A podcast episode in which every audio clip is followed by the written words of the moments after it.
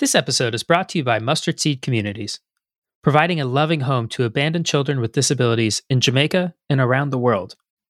Your support to Mustard Seed provides food, medicine, therapy, and lifelong loving care for the most vulnerable. Please make a donation today at mustardseed.com.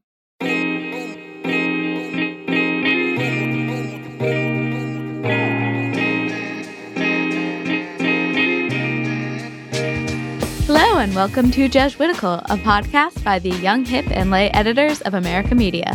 That lay part means we aren't Jesuits, but we work with them. Join us each week for a smart Catholic take on faith, culture, and the news, often over drinks. I'm Ashley McKinless, and I'm joined by Zach Davis. You know what I realized this week? Is that it's not actually Lent still. I don't know if you've had this thought, but like yeah. I was just thinking about, I don't know, the general state of my life, and I was like, oh, but Easter's on the way, and no, it happened like a month ago, and it is still Easter. Yes, it is still Easter. He is still risen, but even though it feels like Lent, it can be hard to remember that. Yeah, but anyway, that I guess that answers the question of how I'm doing. Ashley, how are you doing? Same. Yeah, that makes sense. But in a more Lenten spirit, we are sticking to seltzer this week. One of the highlights of my time in quarantine is finding new flavored seltzer waters. And this week I've got cucumber melon. So that's pretty great. That's so ridiculous. I can't think of a nice insult, so I'll just stay quiet. But yeah, I've just got I've got unflavored seltzer water, also uncarbonated seltzer water. So just water. Yeah, I just got water this week. I know it's boring, but that's cool. Cheers. Cheers to that. And who are we talking to this week? We are talking to John Petruzzelli. He is the principal of Kolbe Academy, which is this really innovative Catholic school in the Diocese of Allentown, Pennsylvania, that serves students who are in recovery from addiction. Yeah, so this is part of America Magazine's special focus on education this week. Throughout the year, America devotes select issues to focus on a particular theme. And this month, our May issues are focusing on education and thought leadership. And so there are all kinds of special features in addition to this episode, like the impact that coronavirus is having on Catholic education, especially in low-income areas. And also this lovely piece that Ashley has completed, this 5,000-word feature essay on Wyoming Catholic College. So I thought we'd, before we get into SOTs, I wanted to talk to you about this really like triumph of a feature that you wrote for our May 11th issue. Thank you. So so this is about Wyoming Catholic College. This is a small rural Catholic college. Not a lot of students. Why did you want to focus on this and write an entire feature on it? Well, I would say there are two reasons I wanted to go to Wyoming Catholic College, or maybe three. One, they have horses, and I love horses, and I wanted to go ride horses, which I got to do. But more seriously, education is a big focus at America. You know, Jesuits are known for their involvement in education. And we wanted to tell a different story and see what else was out there. And so this is just like such a different school. Different in every way. So besides it being in Wyoming, some of the most distinctive features is its technology policy. So students do not have cell phones. Every year when they arrive on campus, they give their cell phones away to their prefect and are screen free throughout the semester.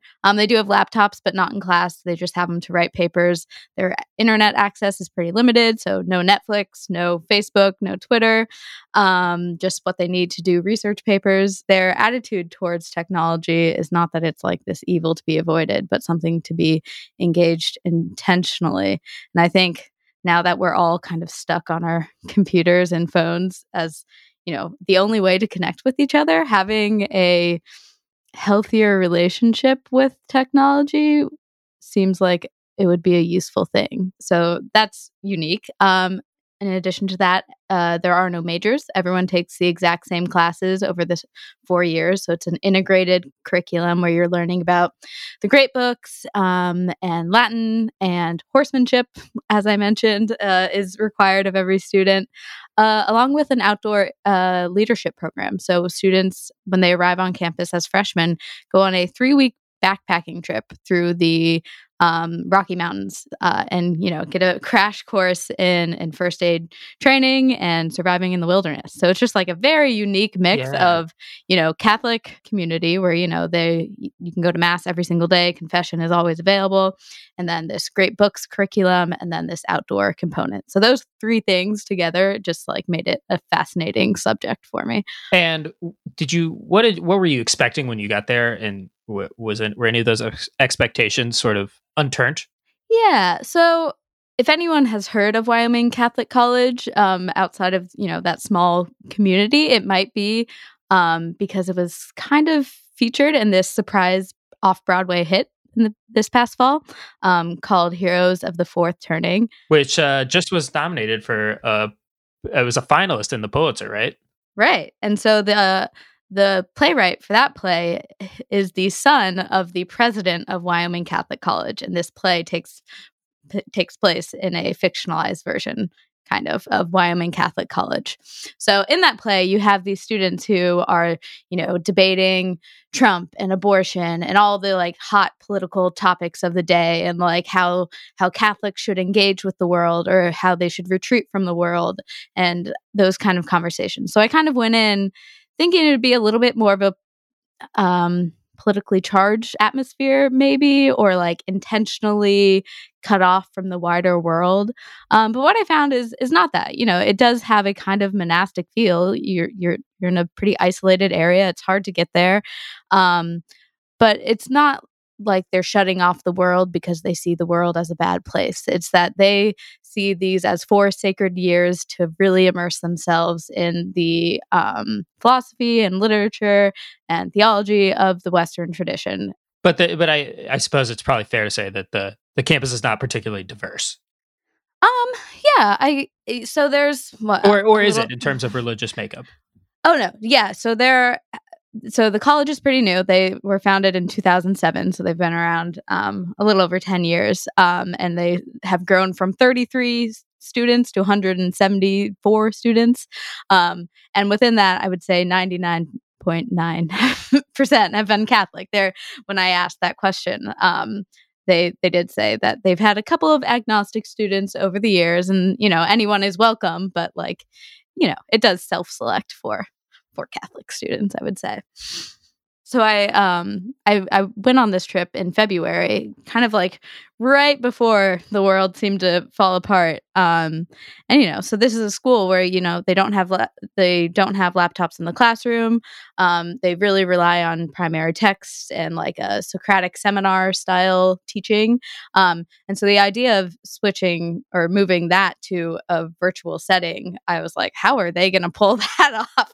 So I did some follow-up interviews with the president and a couple of professors, and they were like, yeah, our students are the ones enforcing the technology policy now, because they're so used to us saying, you know, stay off your phones and be present to the people you're with. And now they're at home, and that's what they want to do. They want to be with their family and help, you know, maybe with their younger siblings or a grandparent who's in the house. So the college has kind of had to work around the students' willingness to make themselves available 24/7, which you can with technology. So I thought that was interesting.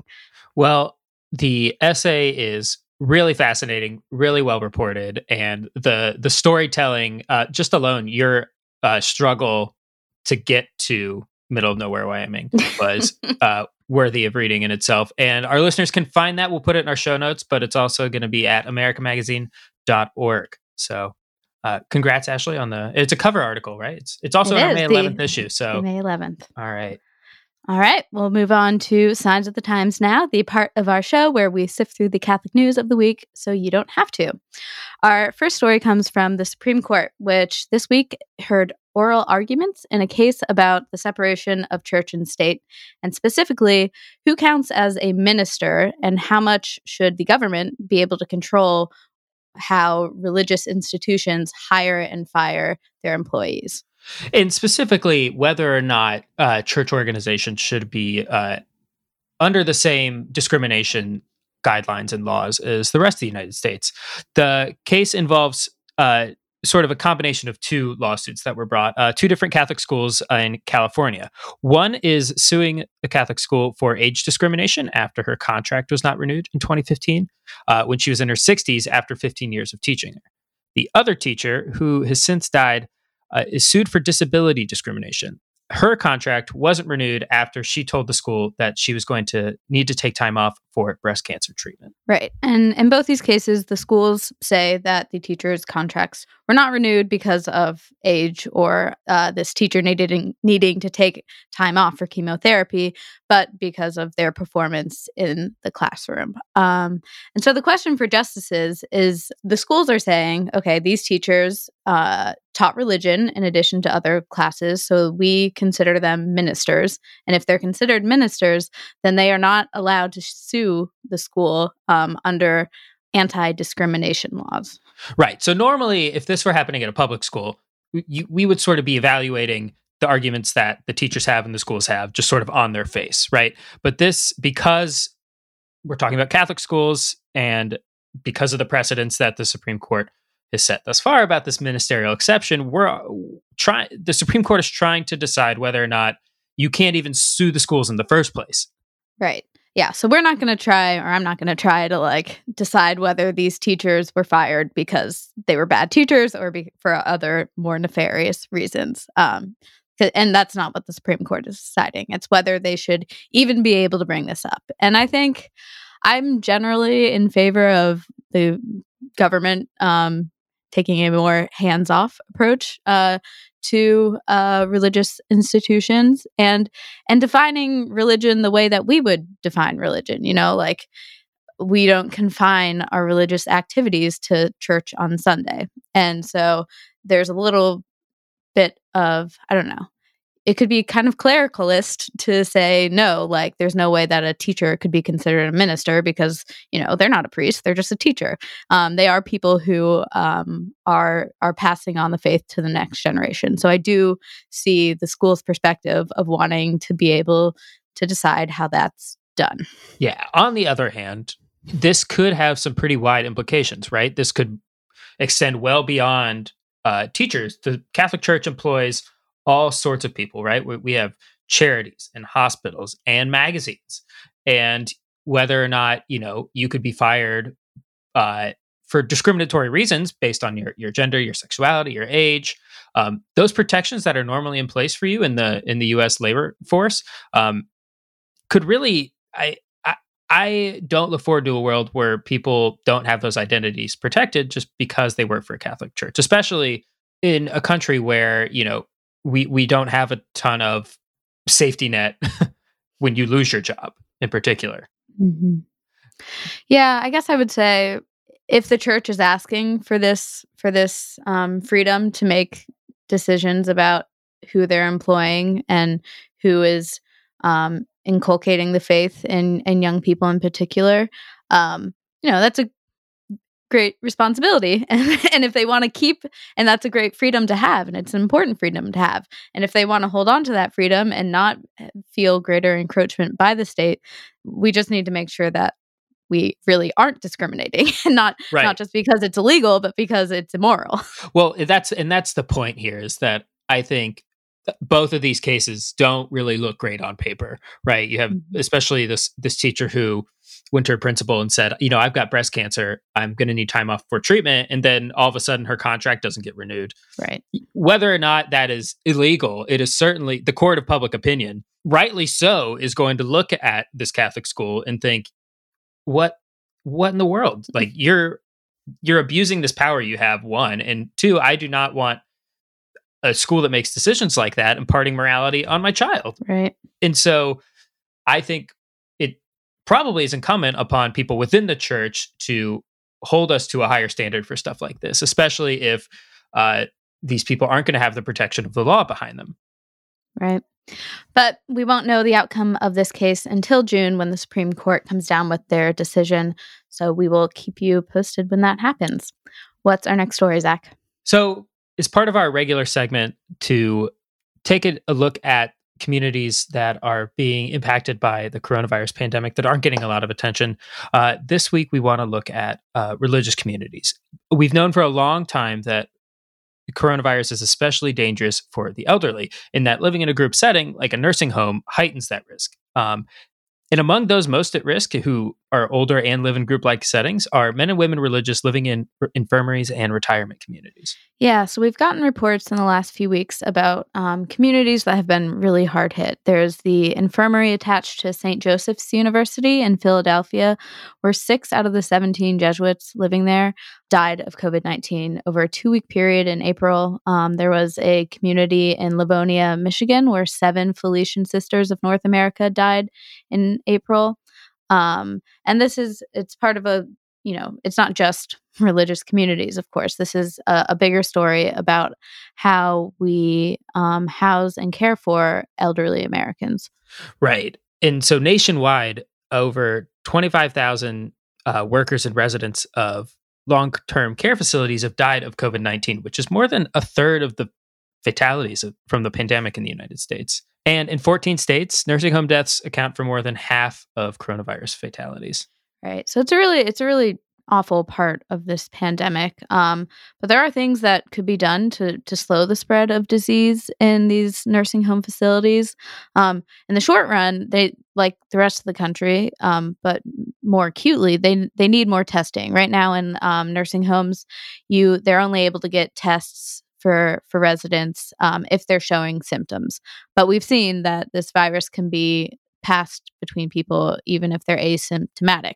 So we now know that, you know, in nursing homes, they're at especially high risk. So it seems like that should definitely be a priority when tests are available, that they're going to these facilities. Right. And longer term, and this extends beyond, I think, the coronavirus pandemic, we as a country and a society have to move away from housing seniors in these large facilities that oftentimes are laid out more like hospitals than homes, right? Like places where residents are sharing rooms and bathrooms, and that if there's a next pandemic, is going to make it explode all over again.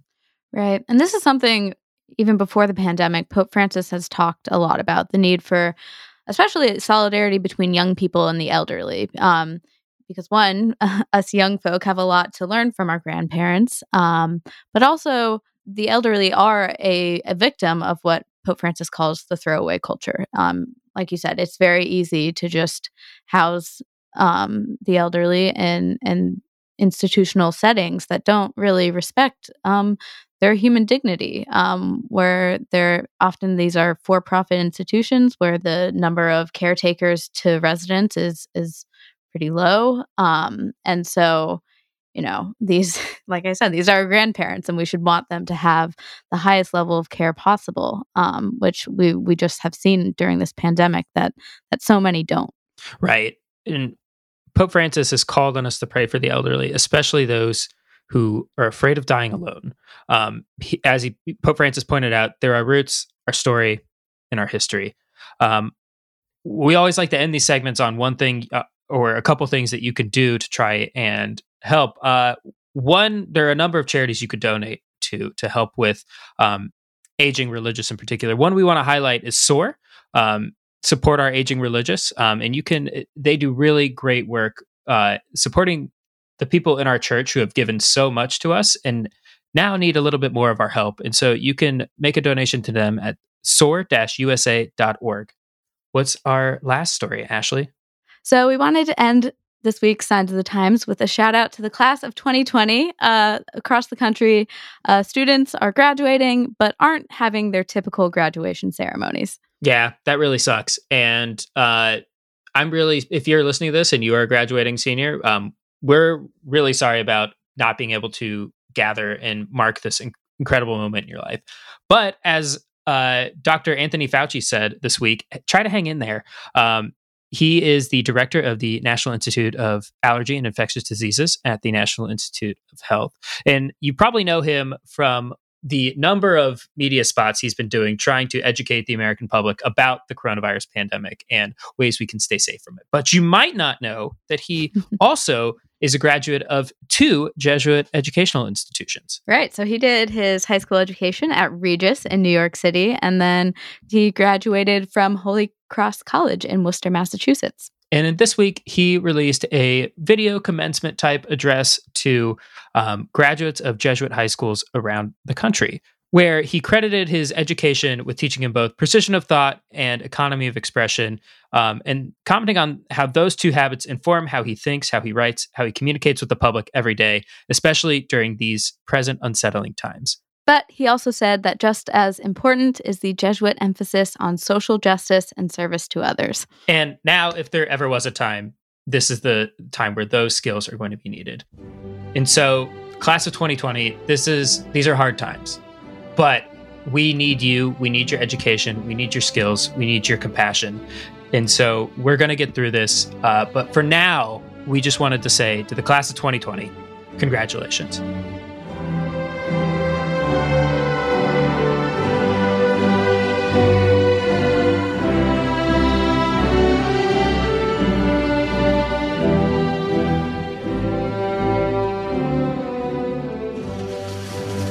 Joining us from Bethlehem, Pennsylvania is John Petruzzelli. He's the principal of Kolbe Academy, the first Catholic high school in the country serving students in recovery.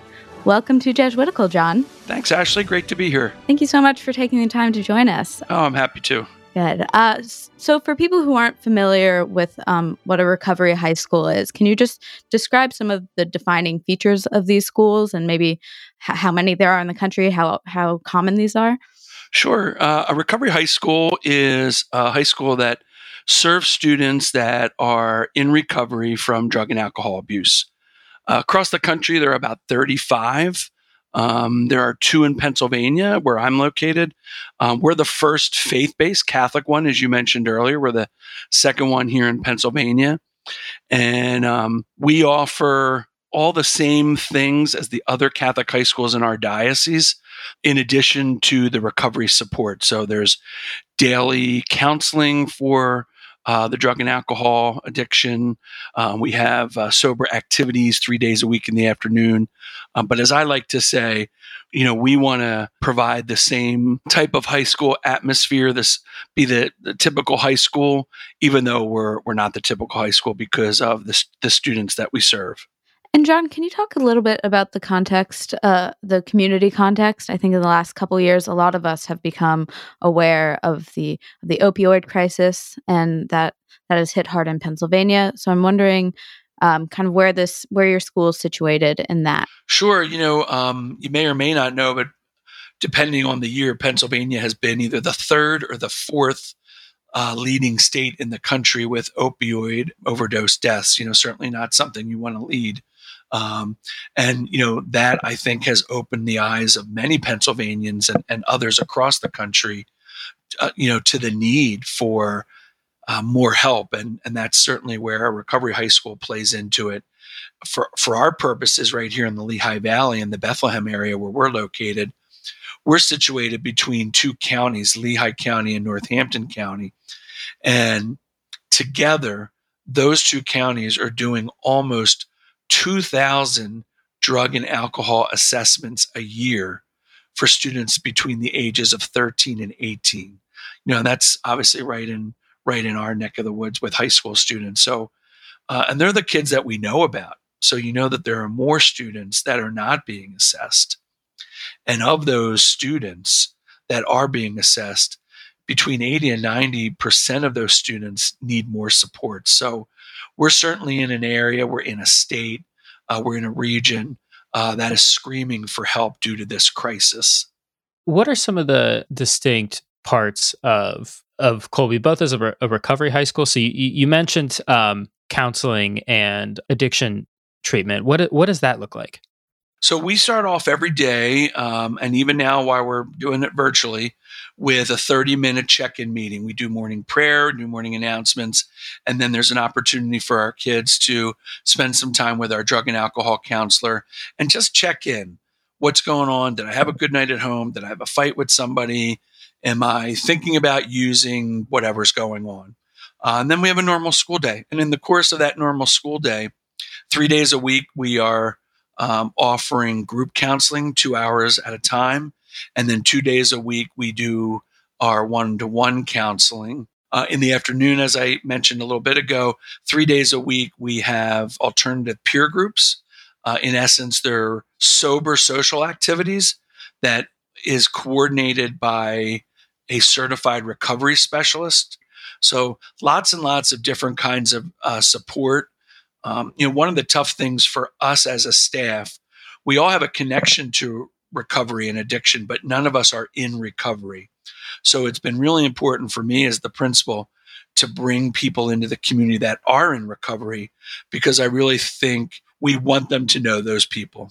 Mm-hmm. And it's a pretty small community. So I imagine, like the one-on-one relationships or small group relationships between students and teachers is really important. I don't know. How were you able to gain the trust of these students? I mean, recalling my own high school years, like you didn't always want the help you needed. Right. You weren't walking into the principal's office and say, hey, I'm thinking about smoking pot when I get home this afternoon. Exactly. And that has been a work in progress from our earliest days. And I think, as I say to our families when they come in for an interview, the fact that you're here, there's nothing to be ashamed of. We know why you're here. So there's nothing to hide. There's no reason to lie. You're here because you have an addiction. There's an issue. We want to help. So we start from the very beginning and talk about trust and honesty. And, in any kind of relationship, those two things are so key. But in a relationship like this that we're building to help somebody in recovery, it's even more key. And what's interesting is seeing how every student obviously is different. They all kind of relate to somebody differently. They've all kind of said, I feel really close to this person and I'm going to share with this person. So what one student, may come to me and talk about, something that's really troubling, they might not speak to, Mrs. Houck, who's our English and religion teacher. So I think the fact that we do have different people on staff and we're all committed and we all have, our connection to addiction, I think has helped the kids feel comfortable, with somebody on staff, in addition to the counselors that they're working with. I'm wondering if you're like talking about the things that your kids are dealing with in them being the same issues that teenagers face everywhere. What are some of the things that working with the teens, like their world today is very different than even my world when I was in high school 10 years ago. I just think about the way that social media and technology is taken over. How does that intersect with recovery and being treated for addiction? I think, you hit it on the head there, Zach, with social media. We really encourage our kids to stay off social media because a lot of times they're seeing other kids posting things that's, whether it's positive or negative, can certainly have an effect on them. This young man, since he's been home, he had some, I'll put him in quotes, friends reach out to him that had been his friends prior to rehab. And when he said, and I'm not using it anymore, I'm not coming out and smoking pot with you guys or whatever. They basically said, okay, well, we don't have any time for you. And that's it. Well, that was really traumatic for him because these were kids that he really did think were his friends. And because he's not going to use now, they're telling him, no, you're not our friend. And that's for a 16-year-old kid, a 15-year-old kid, that's traumatic. And, we can't minimize that. And I think that's really a lesson that we've learned. We can't minimize those things because they really could lead to relapse and depression and mental health concerns and things like that. I'm wondering if most of your students have prior experience with Catholic school. We have one student who had been at a Catholic school prior to coming to Kolbe. So the rest of them, this is their first time in Catholic school as well. Correct. Yes, what is that like? I imagine that has to be a shock of its own, right? It sure is. It can be culture shock. Now, several of our families are Catholic, but not all of them are. But we've had one student in Catholic school prior to coming. Let me correct that. Two students that are from Catholic school. But it can be culture shock. You're coming in and now you have a uniform. And, there's obviously a stricter code of conduct, if you want to call it that, we're on top of you. I mean, we're a typical Catholic high school. We want you to succeed. So, we want you to get to class on time. Not that, in public school, they're not doing that, but, there's, I think, that whole piece of structure and accountability that at first, I think, can be a struggle for students, but over time they come to appreciate it. And we're seeing that now. We're seeing how they really miss, and they have told us this, during this pandemic, that they miss the structure, they miss the accountability, they miss knowing that from this time to this time, this is where they need to be and this is what they need to do. Knowing that would probably happen, we have a little bit more relaxed dress code than the other Catholic schools, but we do have a dress code. We don't have a shirt and tie option like the other Catholic schools do. We chose a fleece over a sweater or a sport coat. The shoes are a little more flexible. So we had that in mind when we were putting this all together, and even in terms of, some of the things that we have within the building. I wanted a space specifically for the students where that it was really their space. So we call it the meditation room. They can go in there. It's their space. It's not a space that somebody like myself or one of the other staff members will come in and hang out with them. If they need to decompress, if they need to pray, they can go in there. If they just need some time to be teenagers and go and they can listen to music in there, then that's what they can do. But we were very cognizant of that fact, Zach, because we wanted to make sure that the transition into a Catholic school for those that weren't coming from one was as smooth as could be. I know you're only a year in, but I'm wondering, looking back on this first year, if there was a moment with a student where you look back and you can think like, yeah, that's why we did this. That is the kind of breakthrough we were hoping for. Oh my gosh.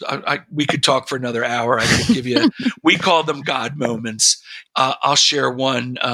We were early on in the school year. It was early November, and I had a family in with us, and in a small school like this, anytime somebody comes into the building, the kids all want to know who it is, right? Because there's so few of us there. He was enrolling that day. So I was with him and his dad, and we were in the conference room, and there's a knock on the door. And I'm thinking, I turn around, it's one of the kids knocking on the door. And I'm thinking, oh my gosh, are you joking me? Like, here I am with a family talking about what happens, and we're going through. He obviously knows that that's what's happening. So I call him in. He's like, "Can I ask you a question?" He's like, "Mr. P, can I ask you a question?" So at this point, like I'm ready to like blow my stack. And I said, "Yeah, what's up?" And he's like, "Is it okay if we take Gabe to a meeting tonight?" And I'm like, oh my gosh, here I am getting so worked up that he's interrupting this meeting.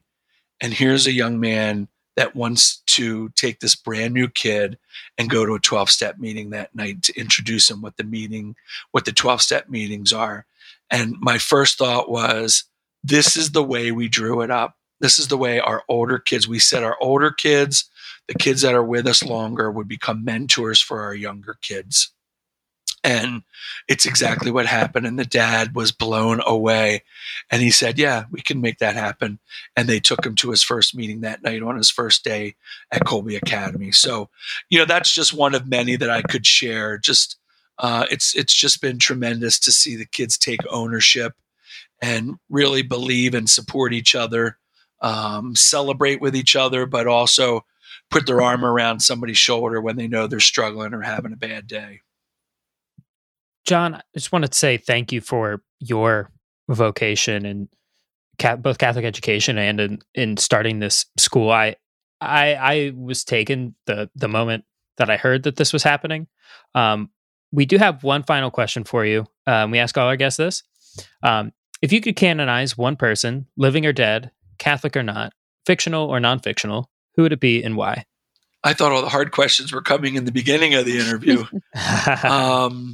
I think back to Sister Mary Ellen Hussey, who was a Benedictine sister, died a few years back, was one of my first principals, who allowed me to be the teacher that I needed to be, and said to me, "John, if what you're doing is for the betterment of the school and for the kids, I want you to go and do that, because ultimately it's going to affect so many people in the positive. And, may God rest her soul. She was a good woman who really always put the needs of others in front of herself. And there are lots of others like Sister in my career path that I could mention, but particularly her, who helped me on my way to becoming what I think was, a pretty decent teacher and a pretty good administrator. All right. Well, Sister Mary Ellen, pray for us. John, thanks again. Where can people find out more about Kolbe Academy? If you want to learn more about us, we're at www.kolbe-academy.com. Kolbe, like St. Maximilian Kolbe, our patron saint. We're all over social media, so you can follow us on Facebook, Twitter, and Instagram. And if you're ever in the Bethlehem area, the Lehigh Valley, and you ever want to come and visit, we have an open door policy where you come and you say, hey, we want to learn more about Kolbe Academy. That's fantastic. We'll definitely be following your progress and hope you can finish up the school year well under these trying circumstances for everyone. We're going to do what we're doing. I have an incredible staff and we have great kids and we're making it work. So like everybody else out there, we're doing the best that we can. And we're so grateful to everybody out there that have prayed for us and that, have helped us in any way.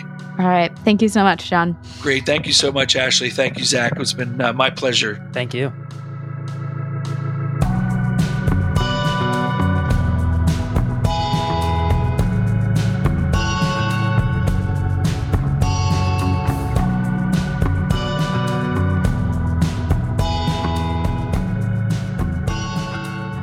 All right, now it's time for some housekeeping. We have just gotten a flood of support from listeners on our Patreon page, which has just been so meaningful for us. We have been really committed to bringing new episodes and interesting guests over the past few weeks. And so hopefully that's been helpful to listeners. So this past week, we welcomed Joshua Vincent, Cindy Wojtek, Amy Goldner, and Stuart Watson, along with Justin Reyes, Beth Phillips, Brian Frey, and Michael Arrow. Thank you so much for supporting the show. We say this every week, but we can't do it without you. So to all of those names and to everyone who is also on that Patreon community already, thank you, thank you, thank you. All right, now it's time for Consolations and Desolations, the part of our show where we talk about where we found God this week and where it was harder to find God. What do you have, Zach? This week, I have a consolation. This past weekend, Amanda and I, my wife, we went to our first wedding as a married couple. Now, this was also over Zoom, so it was our first Zoom wedding.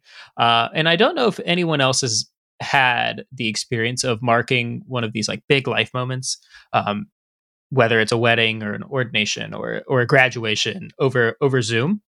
I kind of went into it having no idea what it was going to be like, not sure what feelings it was going to bring up, if it would be sad even, I would just be thinking about not being able to be present with someone in this moment, sort of focusing on the limitations. But I don't know, I maybe it's this wedding in particular, but was just overwhelmed by the goodness of people and their ability to make commitments to one another and manifest God and his love and his goodness, even in the midst of what is a tragedy and a pandemic.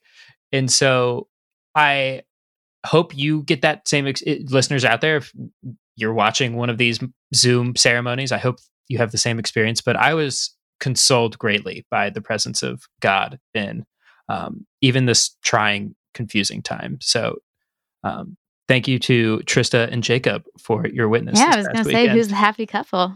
Yes, Trista and Jacob. Wonderful. So please pray for them. Ashley, what do you have? I have a consolation also about love that looks differently. I think I myself and a lot of people think of love in the context of things like marriage, but I've been seeing kind of like a grittier side of love the last week. I mentioned last week that my grandfather was coming home from the hospital after having broken his femur. So for the past week, he's been home, and my parents have been his primary caregivers, and he's not capable of doing anything. So that means getting him in and out of his chair, in and out of bed, bathing him, helping him eat, helping him go to the bathroom, all of those things. And it's been like really hard for all of us. We've been under quarantine for 2 months, and tensions were, already there. But just witnessing my parents just kind of quiet dedication to making my grandfather as comfortable as possible, not getting a lot of sleep, doing a lot of laundry, all of that. It's just, that's also what love looks like. And it's been a great example for me. I've had a pretty charmed life and not had to spend a lot of time in hospitals or with seriously hurt and sick people. So having the example of my parents just doing that hard, silent, or hidden work of loving someone when they're at their most vulnerable has been really moving for me. Yeah, well, keep praying for your family and your grandpa. Yeah, Grandpa Bob. All right. Before you read these credits, I feel like we should just say, it's not just Ashley and I putting the show together every week. There are so many people that help us and make this happen. And so, in particular, all of the names are about to be read. Thank you. The show is our favorite part of our job. And we can't do it without any of the people that Ashley's about to read off. So get us out of here. All right, we'll do. Jesuitical is produced by Sebastian Gomes. Our editor is Noah Levinson. Faith formation provided by Father Eric Sundrup. You can follow us on Twitter at Jesuitical Show. You can find us on Facebook at facebook.com/groups/Jesuitical. Please subscribe to us on Apple Podcasts or wherever you get your favorite podcasts, and leave us a review. Jesuitical is a production of America Media in New York City. For America Media, I'm Ashley McKinless with Zach Davis. We'll see you next week.